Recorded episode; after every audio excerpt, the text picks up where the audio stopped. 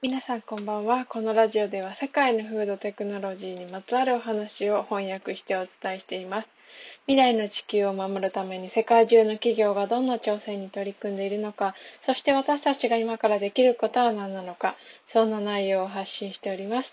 はい、皆さんこんばんは。えー、今日は2月の19日金曜日ですね。えっ、ー、と、今日もすごく寒い一日でしたね。なんかお家の中でしばらく、こう、なんだろうな、新しいお仕事をしたいなという風な感じだったので、少し情報収集を今日一日はしていたんですけれど、うん、すっごい寒い一日で、あの、なんかね、こう、マウスを、カーソルを回す手も、えー、かじかんでしまうくらい寒い一日で、なおかつ花粉がすごく飛んでいたなというような印象を受けました。なんかね、あのー、なんだろう。うーん、花粉が嫌すぎて、もう日本に住まないみたいな人もね、あの、いると思うんですけど、もうその気持ちはね、痛いほどわかるっていうような感じですね。皆さん花粉の、なんだろう、感度というか、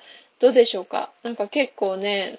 ななんだろう、毎年辛くて、通年、1年通して、え薬飲んでいるよっていう方もいらっしゃるんじゃないかなというふうに思っております。はい。えっと、今日はその花粉とはね、あんまり関係ないんですけど、えフードテクノロジーのニュースをお話をしたいと思います。今日は卵のニュースですね。うん。えっと、インドの、えー、スタートアップかな？これは。スタートアップだと思うんですけど、会社の名前が、えー、 Clara Foods。Foods です。そうですね。 Clara Foods。Clara は CLARA。 Foods は FOODS ですね。 Clara Foods の、えーと、スタートというスタートアップなんですけど、これはもちろん、このフードテクノロジーでもね、他のいろんな、えーと、代替の卵の企業を紹介させていただいてると思うんですけど、代替ということなので、もちろん鶏の卵ではありません。家畜動物である鶏の卵を使わない卵を開発しているスタートアップのお話ですね。うん。で、こちらは、えっとですね、まあ、あの、事実として、今年間、えー、消費される世界で消費される卵の数が1兆個以上なんですよね。そう、1兆個以上っていうと、もうなんかどのぐらい多いんだろうっていうような感じで、想像もできない方もいらっしゃるんじゃないかなというふうに思うんですけど、そう、1兆個以上生産、消費されている、えー、卵について、え、これをえ、っと、この工業畜産のシステムをね、どうにかまあ、変えるなり、廃止するなり、そういうことをしないと、もう世界が持続可能じゃなくなっていくよねっていうことに対して、えフォーカスを当てて、えこのクララフーズは、えた、鶏が産まない卵を生産しているということなんですよね。そう。で、この企業が2013年くらいに、えっ、と、その、独自のね、あの、タンパク質を作って、そこから鶏の卵というか、まあ、卵白ですよね。卵白を、えっ、ー、と、料理にとして使えるようにするために、7年間の研究を、えー、経て、で、2020年に、え、製品化したんですけど、で、その製品は、あの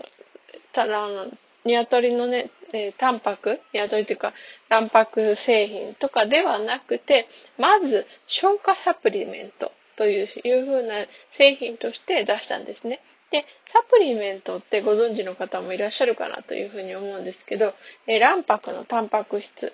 からできているんですね。だから、えー、まず最初の製品としてクララフーズが、えー、発売したものは消化のサプリメント下剤みたいなものですかね。うん。それを、えー、発売しました。で、その半年、あ、半年じゃない。えっと、今年の後半に、えっと、に、二つ目、第二の商品として、プロテインの市場をターゲットとして、まあ今年の後半販売する予定だそうです。そう。で、その後、えー、今、申し上げたような、えー、主力成分、クララフーズの主力の製品である卵白の代替品を発売する予定ということで、まあ、あれですね、タンパク質にフォーカスを当てた製品を、まあ、今後もどしどしと作って販売して、えっ、ー、と、地球とか環境とか、そういう人のね、体にもとっても、え、良いような製品を、え、これから、え開発していくということなんですよね。そうで、あのー、このクララフーズの CEO の方がね、えー、語っていることとしては、まあもちろんね、ここでね、とどまるつもりはないですよということで、うん、なんかこう、そうだな、卵白以上のものを、えー、販売して開発、開発して販売していくよつもりであるよっていうような感じのことをおっしゃっているということですね。うん。で、そうなんですよ。このね、えっ、ー、と、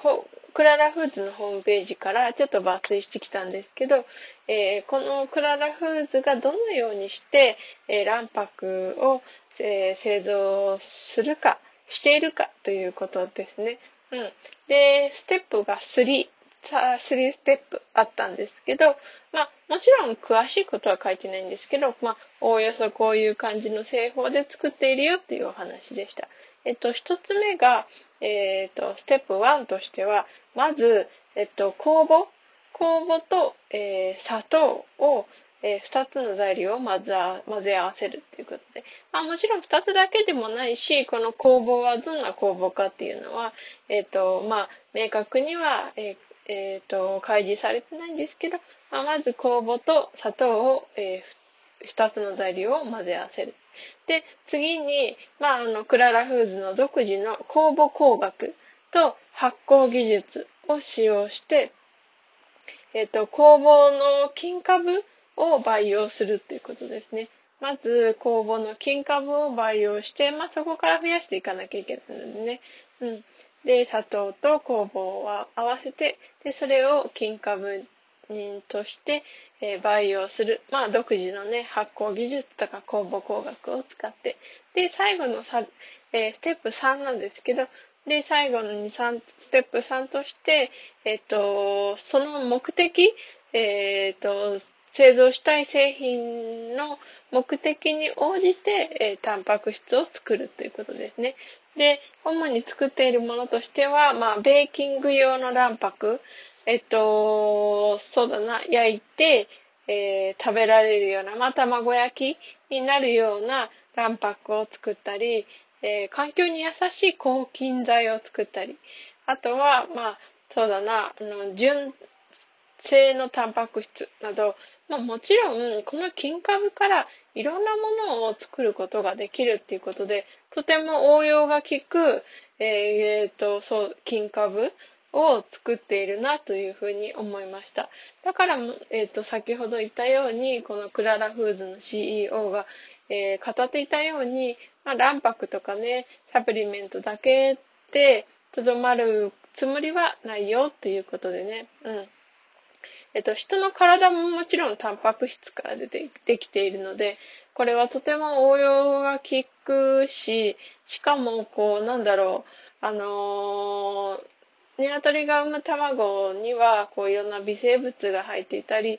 えー、そうだな、人間の体に、まあ、もちろん、えっと、有害ではないから食べられてはいるんですけど、なんとそういう、こうなんだろう、生物が生物を食べるということを、えー、あ、動物が？動物を食べるということで、こう、うーんと、被ってしまい、被るというとね、鶏に申し訳ないんですけど、まあ、受けてしまうリスクというものは、これで軽減されるんじゃないかなというふうに思いました。はい、えっ、ー、と、今日は、えっ、ー、と、新しいインドのスタートアップ、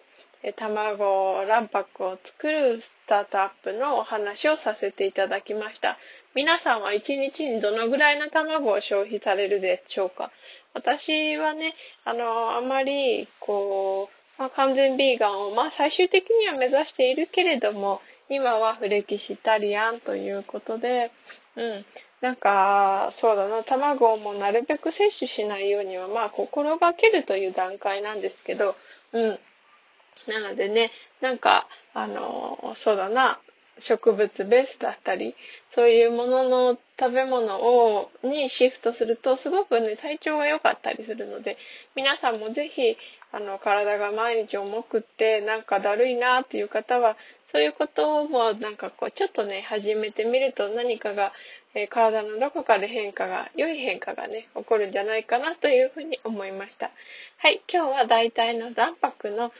企業スタートアップのお話をさせていただきました。今日も最後まで聞いてくださりありがとうございました。また明日お会いしましょう。